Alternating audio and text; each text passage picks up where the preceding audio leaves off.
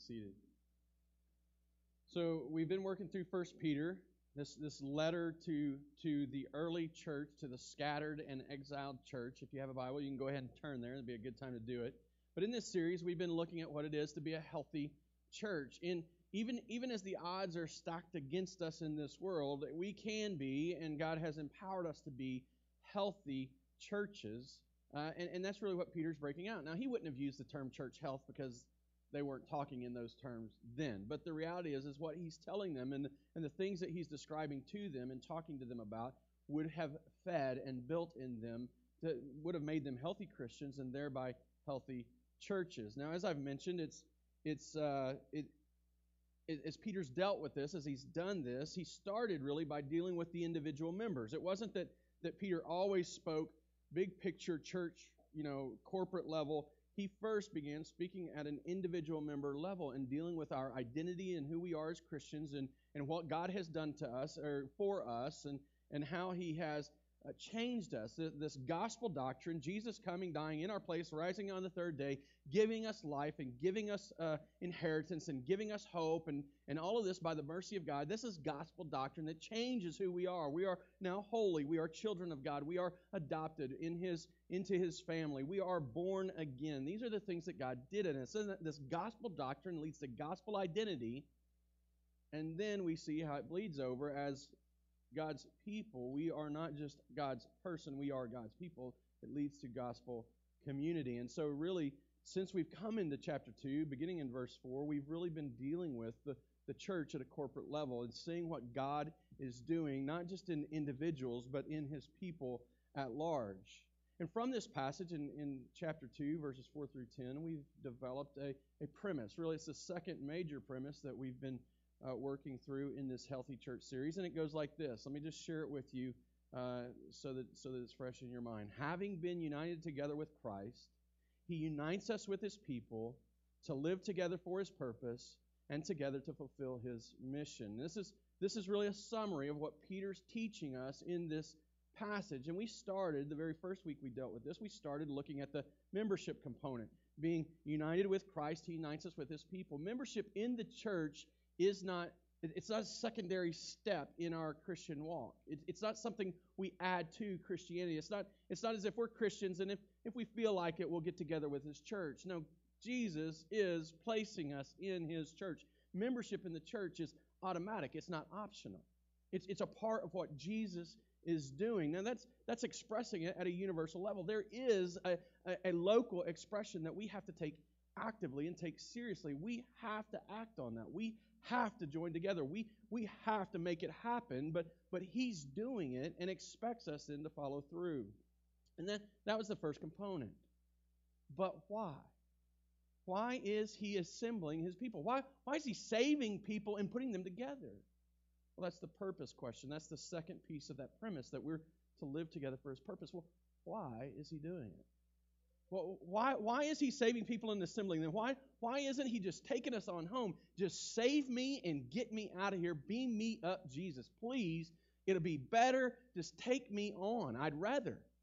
But he's got purpose. He's got he's doing this intentionally. He's he's got this design. He's got this intentionality behind it. And, and that's really what we began to answer last week is just to discover and study and understand what God's doing, why he's doing it answering this why question, it's as imperative as knowing who we are.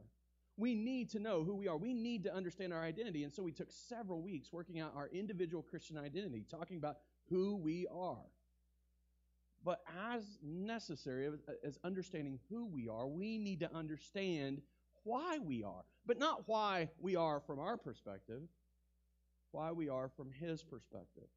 And this passage in Peter Peter's first letter gives us the answers to those questions. And so we're going to read it again, and we're going to continue working towards understanding God's purpose for the church, God's purpose in the church. And so let's begin reading in verse 4, and we'll read through verse 10.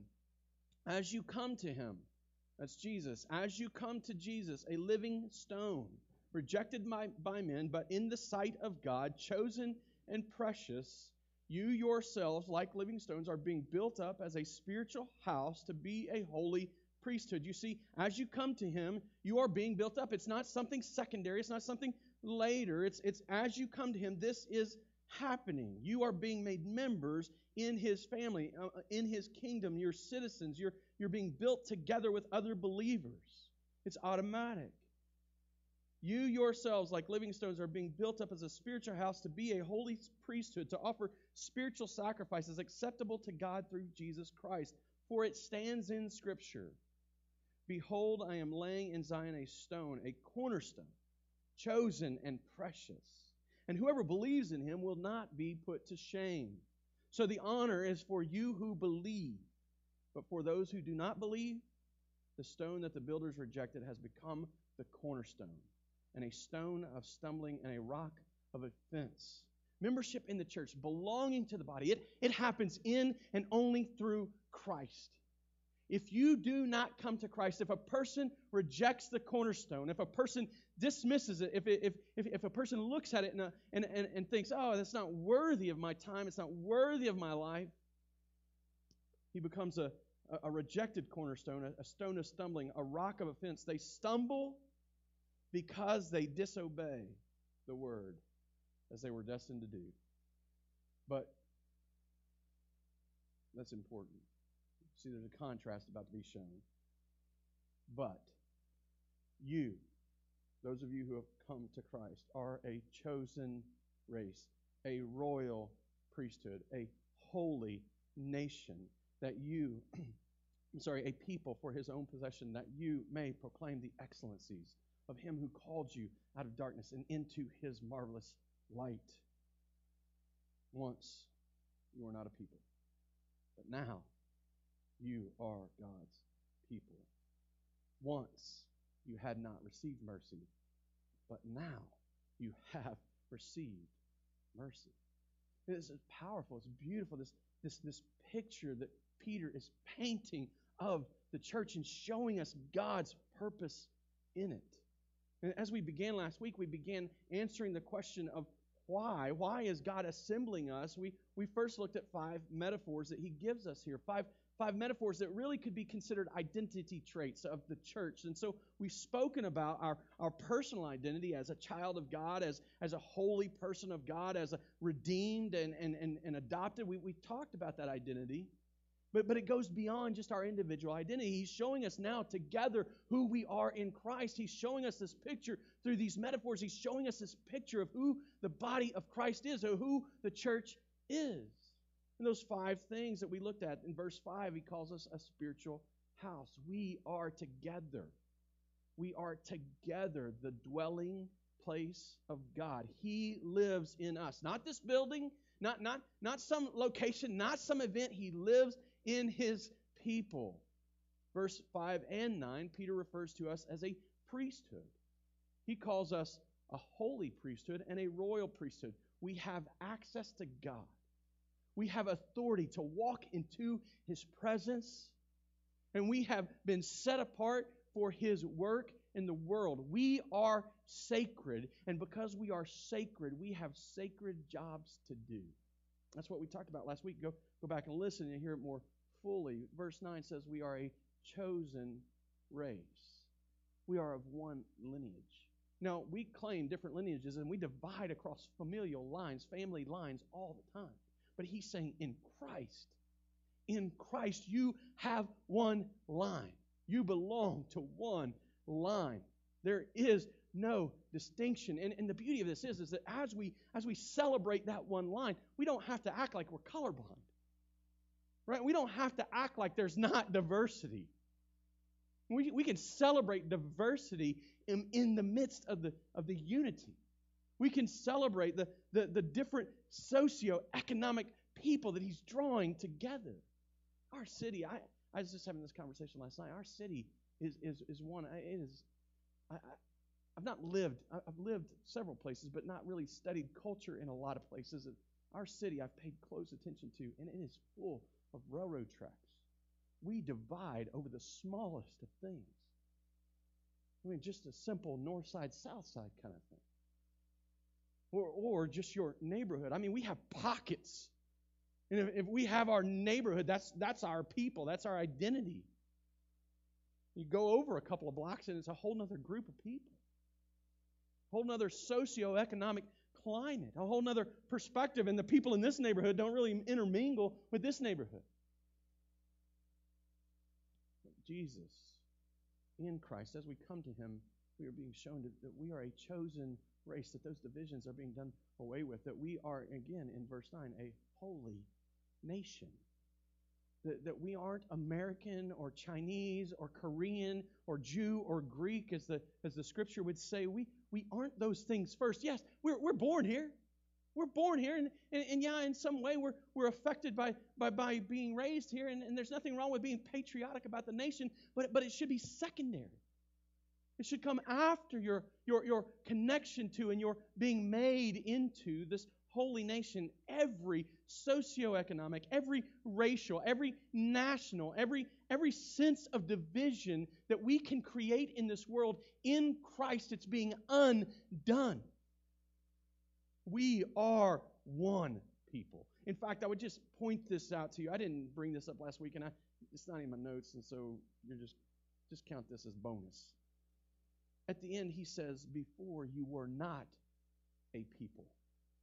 Despite the fact that we count ourselves a people in many ways, right? Despite the fact that we are either white, black, Chinese, uh, Asian, Latino, uh, you name it. We, we, we're, we're rich or we're poor. Uh, we're, male, we're female. We're, we're, we're a Cardinals fan or a Royals fan. We, we're North Side Springfield or we're South Side Springfield. We divide over all kinds of things and we find connection among those things. And he says it doesn't matter. Those are fake and they're false and they're empty. You were not a people. Period. But now, by God's power, you are a people. You, you know why we weren't a people before, even though we made connections? Because we were living for ourselves. Outside of Christ, you don't, you, you, it's impossible to truly care about others more than yourself. You are a person that connects to people for your selfish agenda. But now, you have been made God's people. We are a people in Christ. As we come to Him, we truly are made to belong. The dividing walls of hostility have been torn down. We are united in him. Verse 9, the final, final metaphor is that we are a people for his possession. He has bought us. We are paid for. We belong to him. But it's not it's not like we're just any old uh, any old possession. It's not just like those things that we forget we own. We are a treasured possession. You see, Peter fully knows full well that God owns everything. It all belongs to Him.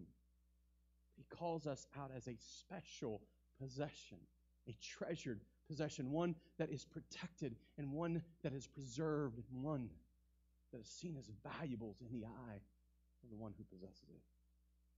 That's the beauty of who we are, not just as individuals, but as the church, as the people of God. That's who we are looking at these, these, these traits, uh, these metaphors, these identifying factors, these, these traits of who we are, we see in part why God is doing what he's doing. We see in part what his purpose in the church is. God's purpose for the church through Jesus Christ is to assemble a people to himself. That's his purpose in, in part to assemble a people to himself, to, to, to remove dividing lines, to, to remove the, the selfishness, to, to remove the individuality, to remove the independence and the, and the non caring for others and the, and, the, and the living on your own and consuming without concern, without thinking of others. Where we have divided, Christ has torn it down. Where, where, we have, where we have built walls, Christ has knocked them over. But that's only part of the answer. And we know that's only part of the answer because there's more here that Peter gave us. There's more that we haven't even touched yet. We find those in verse 5 and 9 again. He gave us the five metaphors, those five pictures of who the church is. But he also gave us two statements about what God is doing and empowering the church to do.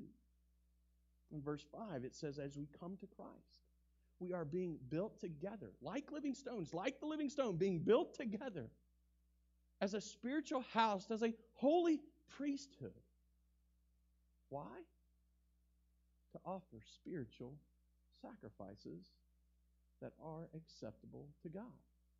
That's the first part of it. To, to offer these spiritual sacrifices acceptable to God. He's, he's enabling us, He's empowering us to offer spiritual sacrifices. That's part of the part, part of the rest of the answer why. Verse 9, in coming to Christ, we're a chosen race, a, a royal priesthood, a holy nation, a people for his own possession. Why? To proclaim excellencies, his excellencies to proclaim the excellencies of the one who called us out of darkness and into his marvelous light. You see, God isn't just about assembling a people just to say he did, although that would be fine because he's God and he can do that if he wants. But there's so much more. You see, God's purpose for the church through Jesus Christ is to assemble a people for himself. But more fully than that, based on these other two phrases, alongside these five identifying traits, God's purpose for the church through Jesus Christ is to assemble a people for Himself that we will worship and enjoy Him forever. That's His purpose for you. That's His purpose in you. That's what He longs and knows is absolutely best for you.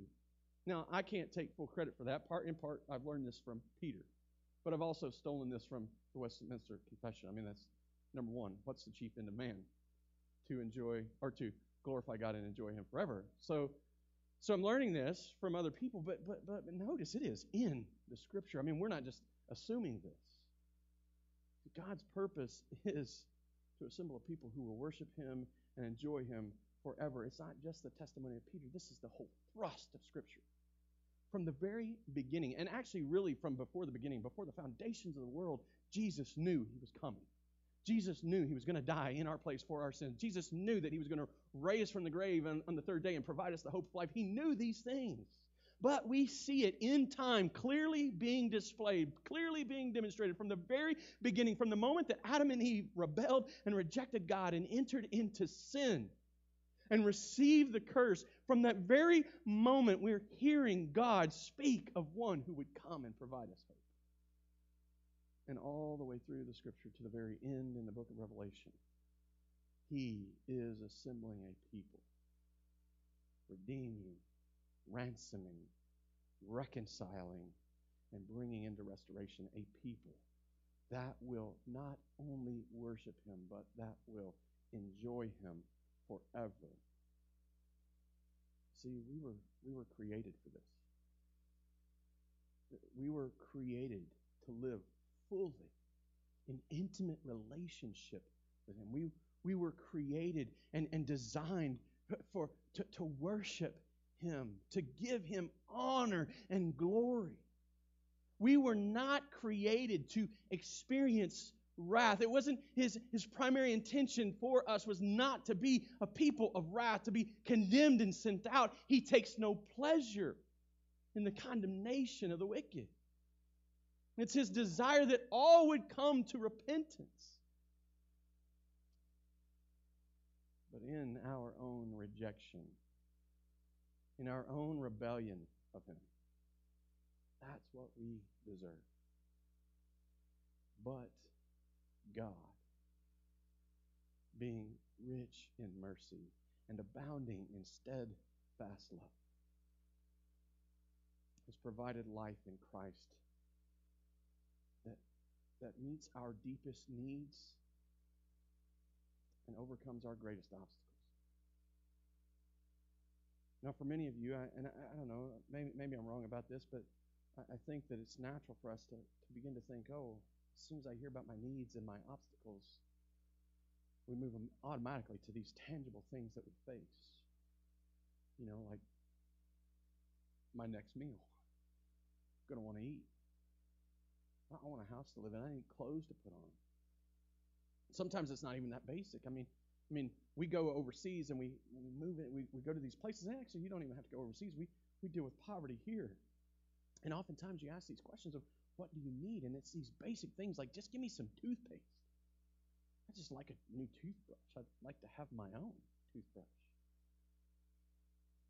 Toiletries, toilet paper, and, and soap, uh, these basic things that we consider necessities in life. And, and that's not all of us, though, is it? I mean, we, we, we, got to have the next smartphone, the next, and, and I'm guilty. I, I, mean, I'm using it as my timer and I'm preaching off of my notes. And, and, and I understand. I'm not trying to condemn you. I'm not trying to cast guilt. Or, but, but, but, but we act like we need these things. We need a retirement plan or actually a, just a little bigger house with a spare bedroom.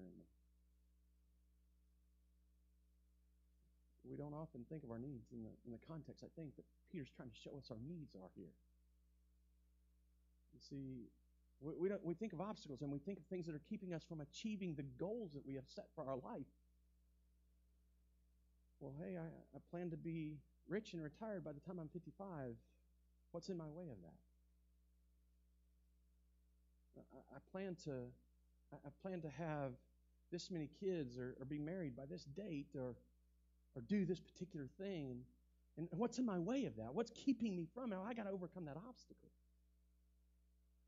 most of us probably probably would, would, think of our needs and our, our obstacles more more in a tangible sense. But but in this passage, I begin I, th- I think we begin to see that that, that at least in, in, in the midst of this,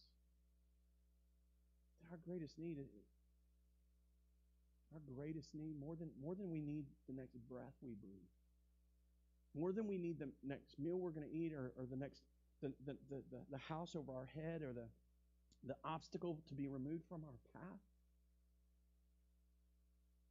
our greatest need is to, the, to have the intimate fellowship that brings joy with our Creator. The intimate fellowship with our Creator that brings joy. I, I, the, the, obstacle in our path is that we worship everything except the Creator. We, we've deemed the creation worthy of our devotion. That is an obstacle that is keeping us from enjoyment and, and fulfillment and satisfaction. We give our lives to these things. And Peter's saying, No, that's not what you were created for. That's not what God is building. He's saying, No, there's something more for you, something higher, something better. But on our own, on our own, we are powerless, incapable. And I think unwilling to find our needs met in Christ and our obstacles overcome by coming to Christ. Peter says, no, there's more. God has a higher to worship Him and to enjoy Him forever. That's where our needs are met. That's where our obstacles are overcome. You see, as we come to Christ, as we come to him, as we as we make our way to him, he came to us and he says, "Now come to me." He says, "Come to me." As we come to him, he makes us able to worship God in word and in deed. We are incapable of real, true, God oriented, Christ centered worship without coming to Him. This is His work in His church. You can come every Sunday morning and you can sing songs to, to your heart's content. But if you aren't first coming to Christ, you are not coming to worship. You must come to Him. He makes you able to worship. Look at how Peter demonstrates that. He made us a priesthood of believers, He's given us works to do. He's made us His spiritual house, He's called us His temple. Those two things, they, they enabled, they empowered, they made worship possible in Jerusalem. They made worship more than just some theoretical thing, but they made it possible. It's where it happened. And he is saying, where you are, by what you do, you can worship God. You have been made these things together that you may offer spiritual sacrifices. That doesn't mean that we're supposed to start chopping heads off of chickens. You can do that, but that's not what he's referring to eat the chicken and enjoy it for dinner, but it's not a sacrifice that's useful. You see, the sacrificial system, it ended in Christ. He completed it, He fulfilled it. What is Peter talking about? What's he referring to? What's he what, what are we empowered to do? I, I appreciate Alexander Maclaren's perspective on this. He gives us four things. He, he says that, that the sacrifice that Peter's referring to is, is the sacrifice of the body. Romans 12, 1. Therefore, I beseech you, offer your bodies as living sacrifices. This is your spiritual act of worship. That's what, that's what Paul said. Uh, he, he's saying, come and give your whole life to it. Don't, don't, don't, don't, don't just come to Christ and like give him a little bit. Come and offer your life to him. Jesus says, pick up your cross and follow me. In our work. Not simply going to get a paycheck and to build your own kingdom, but going to glorify God. Going trusting that He's going to provide through your work. That He's not going to just provide for your needs, but He might just provide abundantly that you might be a blessing to others. Go to your work knowing that you are going to be the best employee to the glory of His name. To in our homes, not just simply being a dad for, for the pat on the back or, or the mom that wins the award, but filling our roles in our homes as husbands and wives and mothers and fathers and children to the glory of God's name. Making all of our efforts about seeing Him honored. That means from the time I get out of bed to the, to the resting of my head on the pillow, even my rest is about glorifying Him. The things that I do. The sacrifice of praise. He points out the sacrifice of praise. We're going to deal with that more in just a little bit. I won't go into too much detail here, but, but let me help you see why I think this is a sacrifice.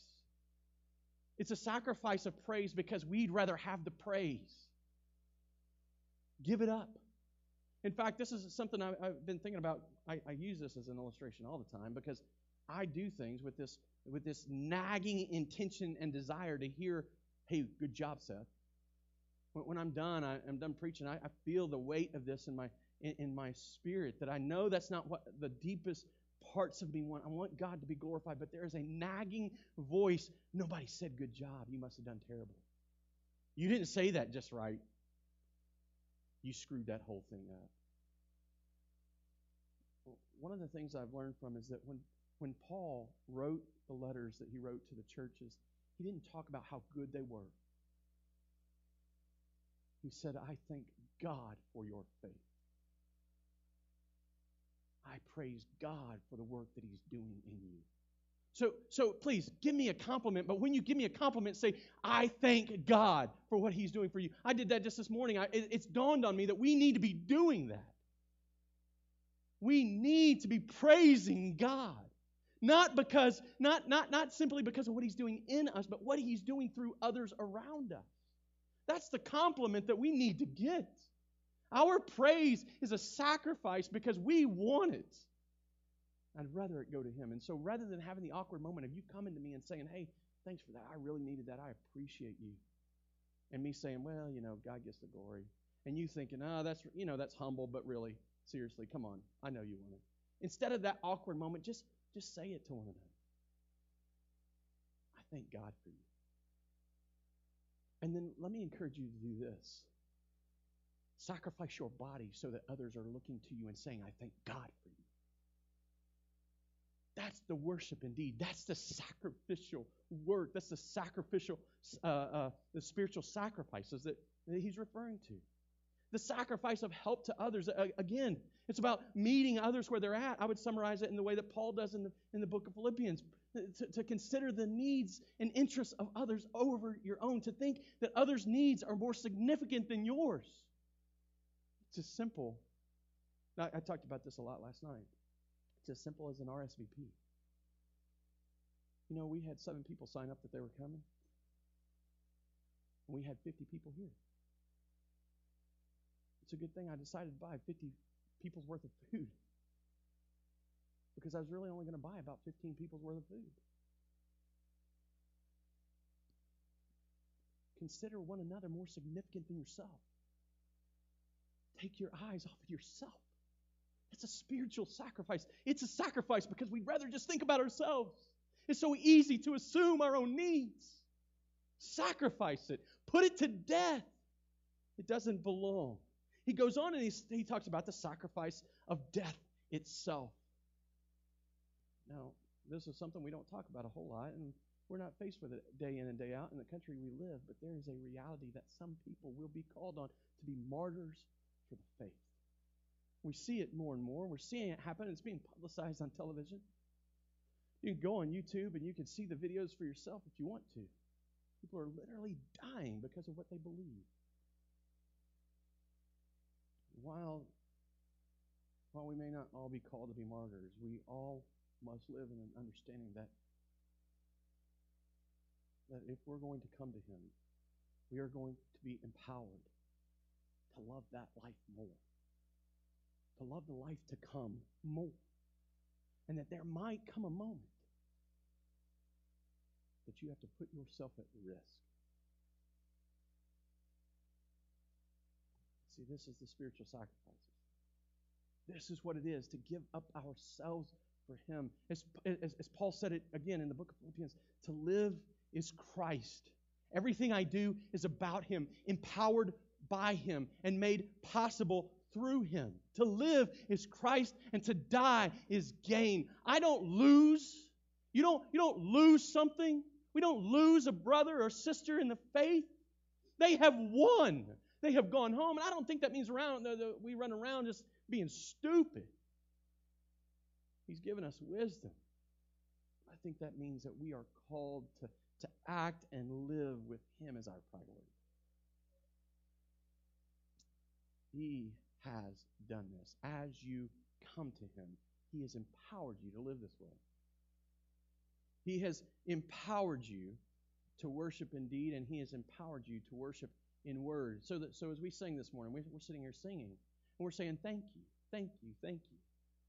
You realize that that is meaningless if you're doing it in your own power. If you're, if you're not a believer in Jesus Christ, if you have never trusted Him for life, there's a reality that you can't say anything that is worthy of His ears hearing except, please forgive me. That's hard for us to hear. It's difficult to understand. But in coming to Christ, we are given the honor not just to experience His goodness, but to tell others about it, to proclaim it. That is an honor. It's not something that everyone in the world can do. We can talk about God a lot. But the best things we do, the best things we say, the scripture tells us are filthy rags. They must first have come through Christ and been empowered by Christ, telling one another of His amazing grace, His powerful mercy, His living hope, these things that Peter's been pointing us to, reminding one another of his regular, reminding one another regularly of his divine nature, his unlimited power, his ever presence. There's not a time or a circumstance or a moment in which he is not near you. Man, how desperately do we need to hear that in this world? How, how often do we need to be reminded of it? Think about why Peter's telling it to these people. They are struggling. And he's reminding them of this truth. But not just, not just talking about it, not just talking about God to one another, but directing our thoughts and intentions and hearts toward Him. That as we speak, we join with the angels that surround His throne. Holy, holy, holy is the Lord God Almighty. That is a privilege that we have been granted and has been empowered in us by Christ.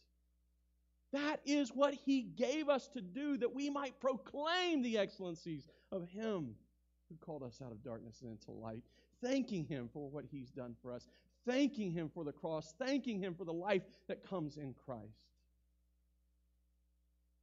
See, as we come to Christ, as we come to Him, He empowers us for, for worship in word and in deed. As we come to Christ, He makes us able to enjoy God. You know, it's not all about just expressing worship. God knows because we were designed to worship Him. He knows that the best thing for us, the, the way that we find our satisfaction, the, the way that we find our joy is in worship of Him. He called us out of darkness into His light that we might not just know about Him, but that we might know him. In coming to Christ, this is life in the light. In coming to Christ, the light exposes our sin. but it assures us also of God's goodness. You know what it's like to be in a dark room and all of a sudden to have the lights turned on, like when you're asleep and, and somebody walks in and flips the lights on, and then you're trying to not just wake up, but you're trying to get your eyes open. It almost hurts, right? And our, our, our, our, temptation or our natural reaction is not just to, it's to close our eyes and turn away and try to block it out. But as, as we step into it, as we, as we move into it, we recognize that the light is helpful. It's beneficial. It's good for us. And, and we recognize it's so good for us, we actually put switches in a house and, and light bulbs so that we can enjoy it. And we can use it. We, we quit carrying around fire and we figured out ways that we could put it in light bulbs so it's a little safer for us to enjoy. We wanted the light because we recognized how beneficial it was. That's, that's what it is, is we come to Christ and yeah, yeah, we're going to feel our sin exposed and, and the longer we're in the light, we're going to see it exposed more. See, part of becoming a Christian is that light continuing to expose the depths of darkness in your heart, in your heart and soul. As it does, as it shines, it, it brings God's grace brings his assurance. You see, it's in the light that we're actually begin that we're actually able to begin feeling the warmth of his presence, the smile of his face, the, the goodness of being with God. That only happens in Christ.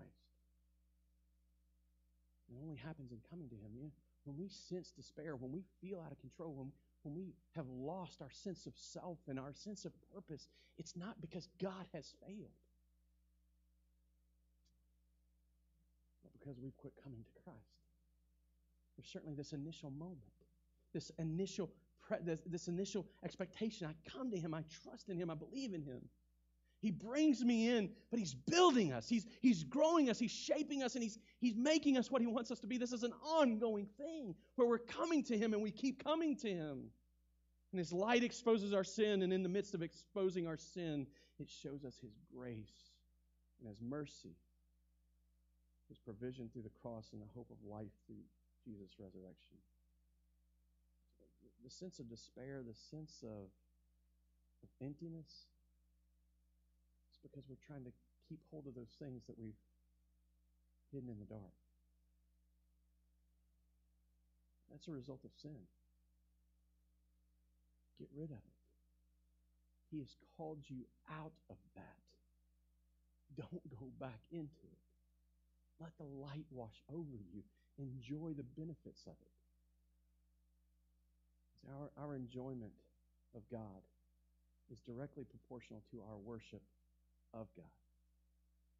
And that's why these two things go hand in hand. You can't separate them. The more we worship God, the more we will enjoy God. We can continue toying with the things of this world.